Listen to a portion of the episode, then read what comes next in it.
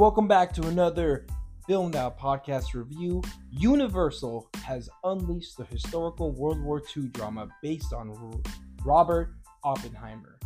Is this the movie to watch, or is Barbie the better choice?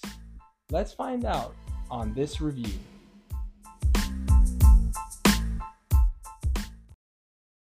Welcome back to another episode of the Filmed Out podcast. Today we are reviewing, yes, we are reviewing Oppenheimer.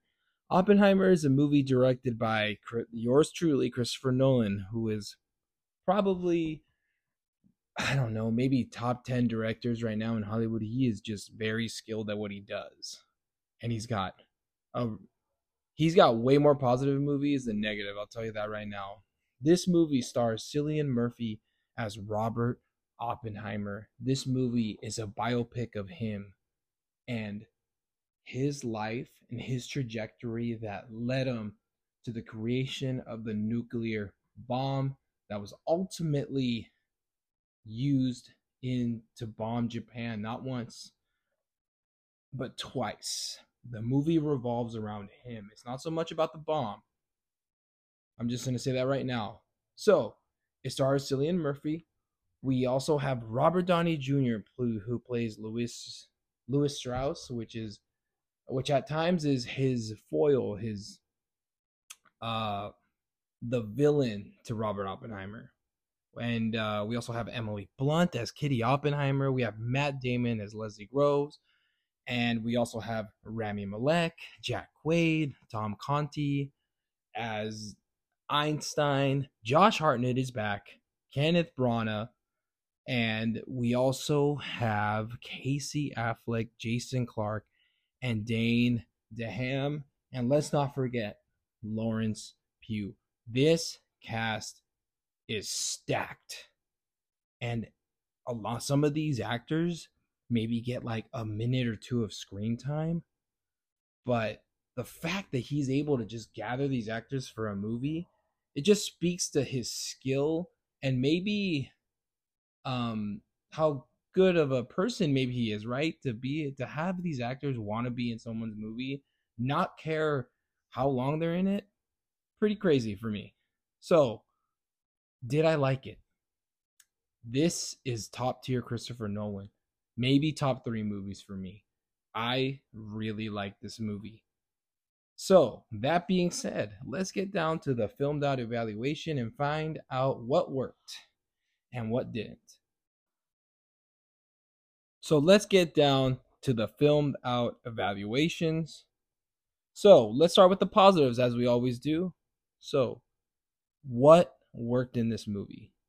First things first, it's the story. It's a biopic the cool part about this movie is that we're watching it in layers, but every layer of this movie is a different time in Oppenheimer's life.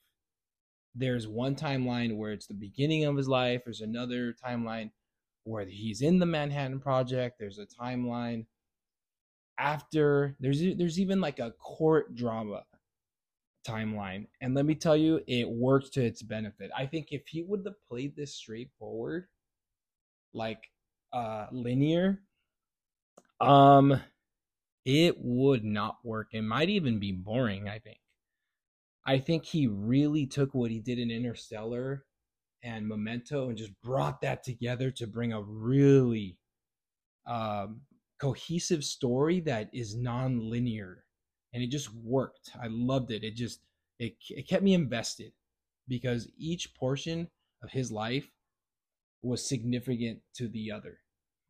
So, cinematography and visuals, wow. It is another layer in this movie. Uh, at the beginning, you know, we learn about his wonder of the stars, his visions, his stress. And we kind of see it. We see his kind of pain, his theory, his wonder, and there's no CGI in this movie. It's all practical. So you gotta understand like the scope that he's able to bring, right? He's not really building these bombs, really do shooting these explosions. I mean, maybe he is to a certain extent, But the fact that he's able to bring this size and sequence like the way he did was so skilled. There's shots of New Mexico, there's shots of of even like facial shots. He makes you he makes these shots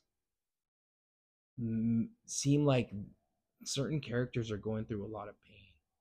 And like sometimes he'll stick to a facial shot a little more and it lets the actor act and it's just really good. Like even the visual of the testing of the bomb was there's an awe to it but there's also this fear that comes with it as well. It's just so well done. Another positive was the writing. It's sharp it's complex and honestly they feel like real characters. I'm this is like really good writing. Robert downey jr feels like a villain but not really right? He's claiming that oppenheimer was this and that. So he's christopher nolan has created these characters and brought them to life and made us stand in this gray area, right? We're not sure where everything kind of stands, but he does it in a way that makes us feel compassionate. You know, he doesn't overwrite, doesn't over dialogue. He lets the actors do their thing, accompanied by great writing. Another positive for me is the characters which is kind of goes with the writing. The characters are huge to the story. Oppenheimer is both tragic um and at the same time he's a womanizer and at the same time he's a genius and at the same time he's kind of charming in a way, especially in the beginning where they show him kind of teaching class and you're like, "Man, I want to be in his class." He's like teaches with this energy and this kind of he teaches theory and it's just really cool. And last but not least, the last positive is the sound. Music plays a role in this movie, but the explosions, the sound, I saw this in IMAX. It shook my hair. It made me, my skin kind of vibrate. It is so intense the sound takes the center stage. There's this kind of foot sound, kind of like uh, in a concert where people are sitting, where they start to kind of uh, hit their feet on the ground, and this repeated kind of sound, and it's really kind of eerie and stressful. It's really good. The sound is it's just as good as uh, I want to say Interstellar sound but maybe even better.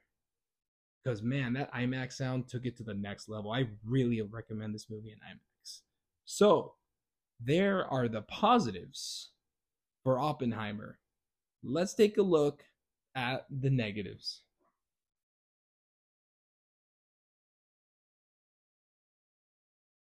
And of course, let's get down to the filmed out evaluations. The negatives, not a whole lot here.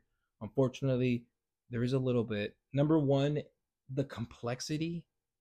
At times, it can be hard to follow.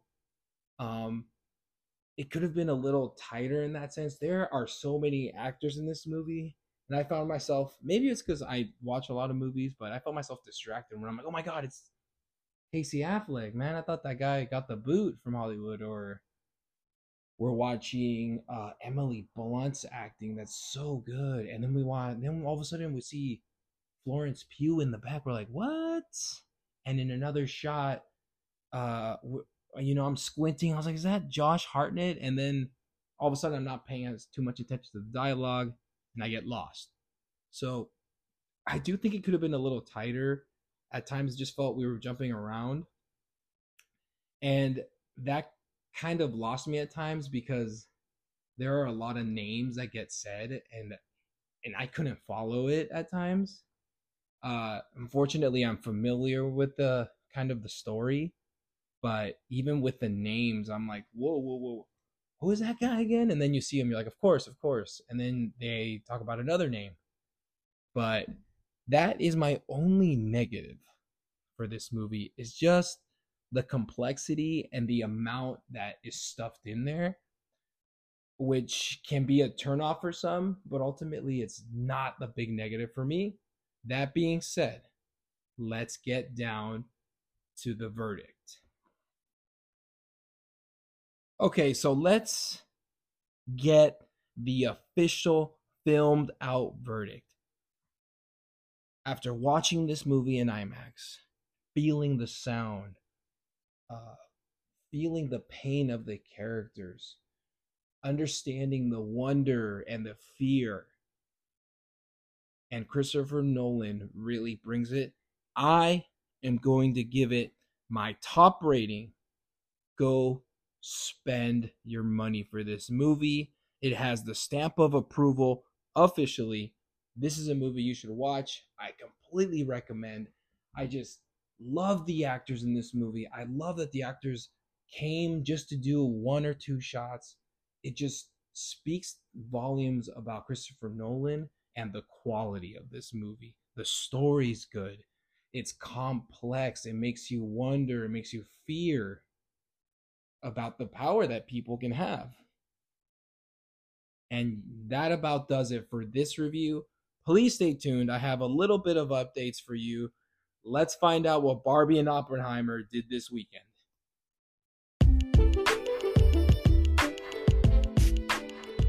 And there is my filmed out review of Oppenheimer. So, quick updates Box Office Mojo has Barbie at $330 million in just a couple days. Oppenheimer, $175 million in just a couple days that is tons of money. If you were to pick one, I would pick Oppenheimer. It's a sharper movie. It's complex and it makes you think. That being said, Barbie is still a great movie. It's smart, it's really witty, uh, really snappy. And either way, you pick any of these two movies or watch both, and you're gonna win.